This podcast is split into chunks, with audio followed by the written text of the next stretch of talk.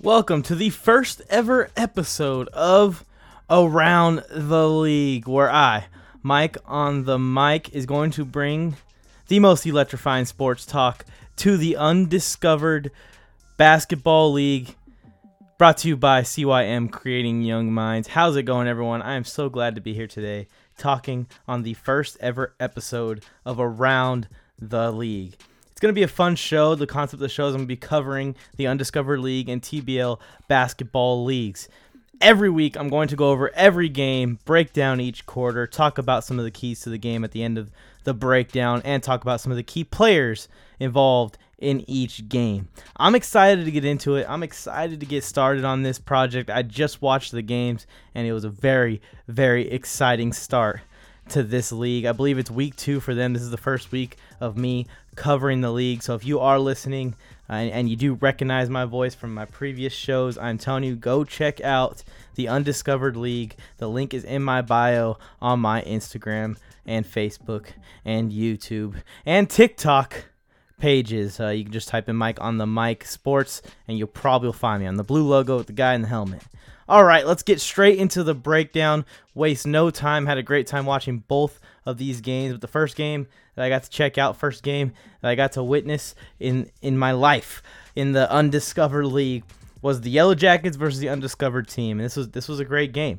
This was a great game. In the first quarter, the undiscovered team they started the game out with a mental error. That was the first thing I noticed. And the, the half court tip off, you got to be aware of which direction to run after getting the half court t- tip off and the Yellow Jackets were dominant in transition early. The first eight points by the Yellow Jackets all came in the transition high pace offense, which was very impressive to see right out the gate from the Yellow Jackets. The undiscovered team did not give up, however, they were killing it from the three point line. You saw a lot of attempts early that weren't falling, but they eventually started to get things going. And the first 12 points to start the game were from the three point line. So the first 12 points for the undiscovered team were from the three point line, and the first eight points from the Yellow Jackets from the high pace, fast, uh, get back on offense pace game.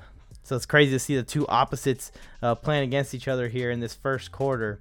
I loved the the Yellow Jackets maintaining and forcing the undiscovered team to hustle back on defense. Like I've been saying, that's something I noticed in the first quarter. Saw some mental errors did hurt the undiscovered team early, missed out on some points, and had a few turnovers you don't want to see so early on in the game. As the game went on, he saw more and more the three point shots started to pick up from the undiscovered team. And I suspect that that is a direct result of the presence of Big E, who you cannot miss in the middle of the court, locking it down for the Yellow Jackets, trying to force uh, the undiscovered team to take some bad shots outside. The undiscovered team was doing very well at adjusting to that and hitting these three point shots at a very high clip, especially early on in this game. Moving on to the second quarter, perimeter defense continued to be a struggle for the Yellow Jackets. We saw the undiscovered team now after uh, forcing the threes in the first quarter. They started falling a little bit more because the Yellow Jackets got a little lack the daisical on defense. We saw the the undiscovered team get a lot more open shots in the second quarter from three, especially where they were uh, having a lot of success in that first quarter. The Yellow Jackets were hustling on the boards. That was one thing that I did notice. A lot of hard work on the boards, getting offensive boards, defensive boards, boxing out on defense, trying to get the defensive rebound was a problem for the undiscovered team, and the size of the Yellow Jackets and the athleticism of the Yellow Jackets started to show in the second quarter as they started to get a lot of good offensive and defensive rebounds, ones that didn't even look like they were going to be able to get them. They were able to work around the defender and get the rebound. This cost the undiscovered team some points uh, as far as the Yellow Jackets were able to create some more opportunities to get some points on the board. As the game went on, we saw it again. They went back to the three point line, started hitting some threes, and got themselves right back in this game at halftime. Moving on to the third quarter, the Yellow Jackets went on a run to capture the lead to finish the half, and they continued that into the third quarter. The three point shooting started to cool off as we saw throughout this entire game for the undiscovered team depended on how hot they were from beyond the arc and how well they were shooting from beyond the arc. Durham was forcing the threes a little bit here early in this third quarter, but he would kick things on later on in the game and really make a big difference for his team and getting back in transition. You saw that start to happen again. I don't know if the the rest that the Yellow Jackets got at halftime allowed them to go ahead and turn that fast-paced offense on again. But We started to see in the third quarter, Yellow Jackets went back to that fast-paced offense where they were pushing the ball down the floor immediately after getting that rebound on defense. And man, a big play I saw happen in this third quarter, and this was kind of a turning point in the momentum, in my opinion, in this game. Durham dropped back and just nailed a three-point shot and the foul, getting a four point play. Man, that, that was a play in my mind that started to turn this thing around because the Yellow Jackets seemingly had control of this game up until this point. We saw a lot of streaks back and forth. You saw the Yellow Jackets going to run. Then you would see Undiscovered team hit a few threes. and you see the Yellow Jackets going to run that's what made this game so exciting was the streaks you saw these two teams go on, and I can imagine an entire crowd of people going nuts as these two teams go back and forth. Right out the gate in the fourth quarter, the undiscovered team went on a big run to stretch this lead out a little bit and started to kind of uh, take over this game in the fourth quarter. You saw the Yellow Jackets leaving guys open from three on almost every possession in the middle of this quarter, which really cost them. Undiscovered team would extend their lead to an insurmountable amount for the Yellow Jackets, and they would go on to win this game. With a final score of the undiscovered team 81, the Louisville Yellow Jackets scoring 63 points. Some keys to this game, some things I like to to note before I move on to the next game. The Yellow Jackets, you know, they started off hot, mounting a very strong, fast-paced transition offense. That was really good to see right out the gate. I look to see more of that up temp uh, style of offense in this next game next week. Keep that going. Keep that rolling into the second quarter. If you need to rest a little bit, if it starts to become a little bit too much of a grind, rest towards the end of the second quarter into halftime and pick up the pace again in the third quarter and carry that into the fourth quarter. If they can keep this fast paced transition offense, they'll be fine and they'll, win this next game. They'll, they will go on and, and continue to win games as long as they can keep this push going. Because when they were focused and, and getting this fast pace going and getting good good offensive boards, getting good on the defensive boards. They were winning this game. They were straight up winning this game, but not being able to continue that transition offense and then on defense being a, a little bit struggling with primer defense, leaving guys open for wide open threes is what killed the yellow in this game. I like to see more of the big center, Biggie, as, their, as his nickname is dubbed, use his side as a, as a mismatch in future games. He didn't get very much offensive work, but he did a very good job on the boards and on defense. As far as the undiscovered team, man, they lived from deep, hitting those threes at a very high clip. Very impressive, but can they continue this three point onslaught? That is the question. It is not the highest percentage of shots shooting from that deep, but they were able to create some really open shots and they were hitting them, and really it kept them in this game and ended up winning them this game as they continued to hit those three point shots into the third and into the fourth quarter to close this thing out. Some key players for the Yellow Jackets Marcus Brooks, who had 21 points, four rebounds. Jesse Williams, who had 18 points, three rebounds. Those two kind of carried the brunt of the load on offense as far as ball handling and then as well as getting the ball distributed to their teammates. Um, the key players for the undiscovered team, we saw Jarrett Henderson, who had 12 points, nine rebounds. This guy was a high energy spark plug the entire game. And then, of course, Durham, who I mentioned a couple times during this 23.6 rebounds. He was hitting from three, he was going in and slamming, he was doing it all in this game. And DeAndre Jackson Young, who had 15 points and seven rebounds. What a great game. Both teams working hard in this game. Two different style of offenses. It was really interesting to see them collide and clash head to head. But ultimately, the undiscovered team's onslaught of three point shooting won them the game. On to game number two of this week's Undiscovered League action. We had the veterans taking on the prospects, and man, this was a good one.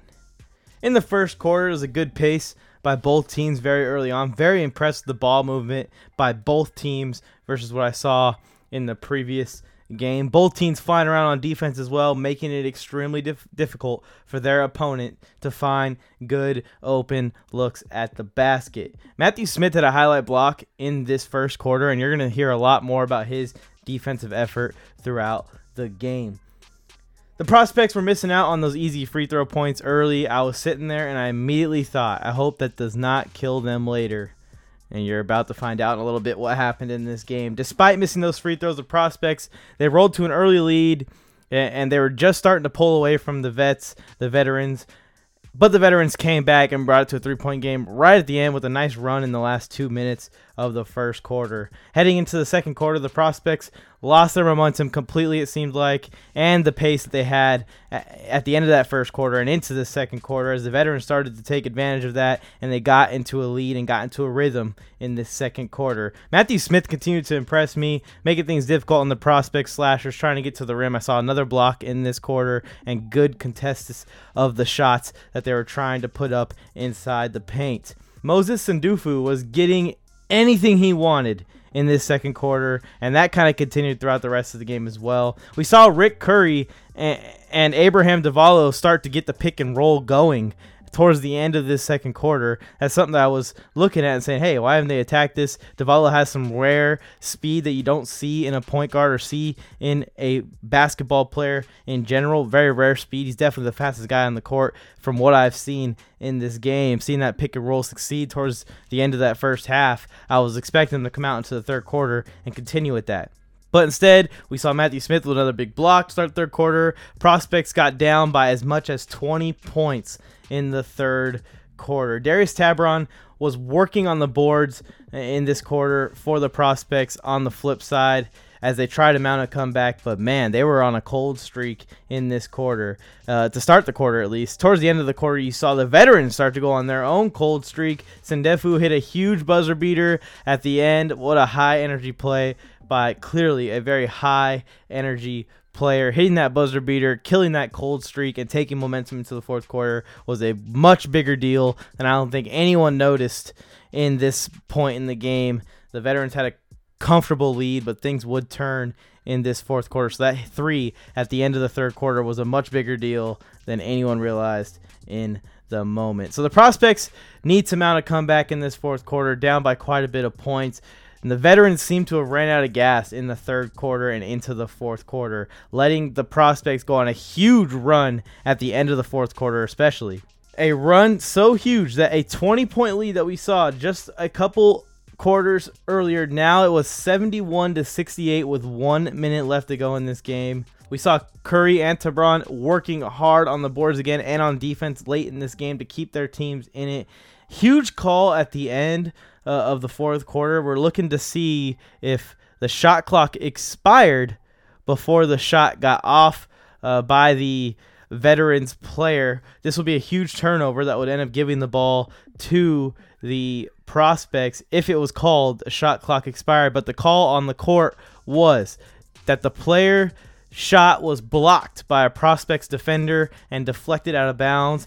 Therefore, the veterans kept the ball. Now, as I thought, I thought that, okay, that's game over, right? But on the inbound, the prospects would end up getting a steal, and Davalo would sprint down the court and lay the ball in to make it 71 to 70 with less than a minute left in the game. So the veterans need someone to come out and hit this dagger, put this game away. Otherwise, they're going to blow a huge lead, and I'm sure is a historically huge lead blown in this league. And who did they go to for their dagger?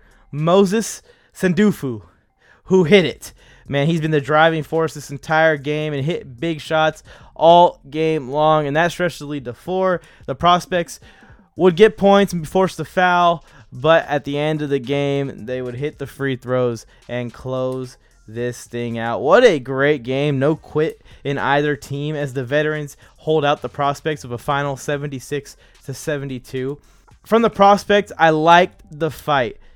Tabron and Curry started to impact on defense and on the boards. We saw Abraham Davalos controlling the game as the point guard. I like to see the fight out of the prospects. At the end of the second quarter, I saw them start to get that pick and roll going, and I really wish they would have carried that, especially in that crunch time in the fourth quarter to help uh, get some more points. But overall, the offense started to kick on late in the fourth quarter. You just got to do a better job at sticking in the game. So that way, when your offense does kick on like that, you take the lead and you push on the lead and you keep going into the fourth quarter.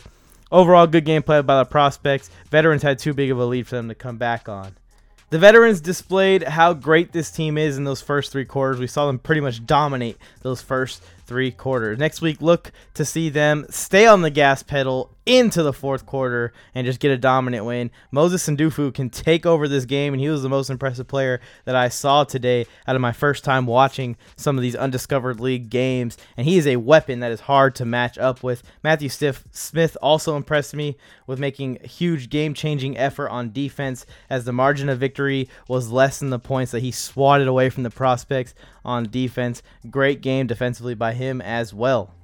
Key performances in this game between the prospects and the veterans. For the veterans, I had Moses Sandufo, who had 27 points, 10 rebounds, 8 assists, almost a triple double. What a great game by him. Very impressive to see, especially my first exposure to this league as he just completely went off, channeled some some James Harden type stuff with that step back. It was amazing to see. Also, Kyle Nelson, who had 17 points and five rebounds of his own, he was working down there uh, with the bigs down there trying to get the boards. And then for the prospects, Abraham Davalos, who had 25 points, four assists, three rebounds. Very impressive game for him. He was controlling the pace on that offense for the prospects and almost fueled a huge comeback. And then Darius Tabron, who was working his butt off, 15 points, 10 rebounds, double double there for him. Very underrated. You saw him uh, working so hard down there on the boards. Got a couple offensive rebounds, defensive rebounds, drew some hard fouls, went to the free throw line, hit his free throws, was doing everything for the prospects in this game. Too bad it wasn't enough as the veterans would go on to barely win it. I'm excited to move on to the next week of the Undiscovered League and excited to talk about it on the Around the League talk show, the brand new talk show hosted by Mike on the mic and brought to you by CYM Creating Young Minds. Thanks for tuning in this week, everyone. Can't wait to see the games next week. This is Mike, and I'm signing off.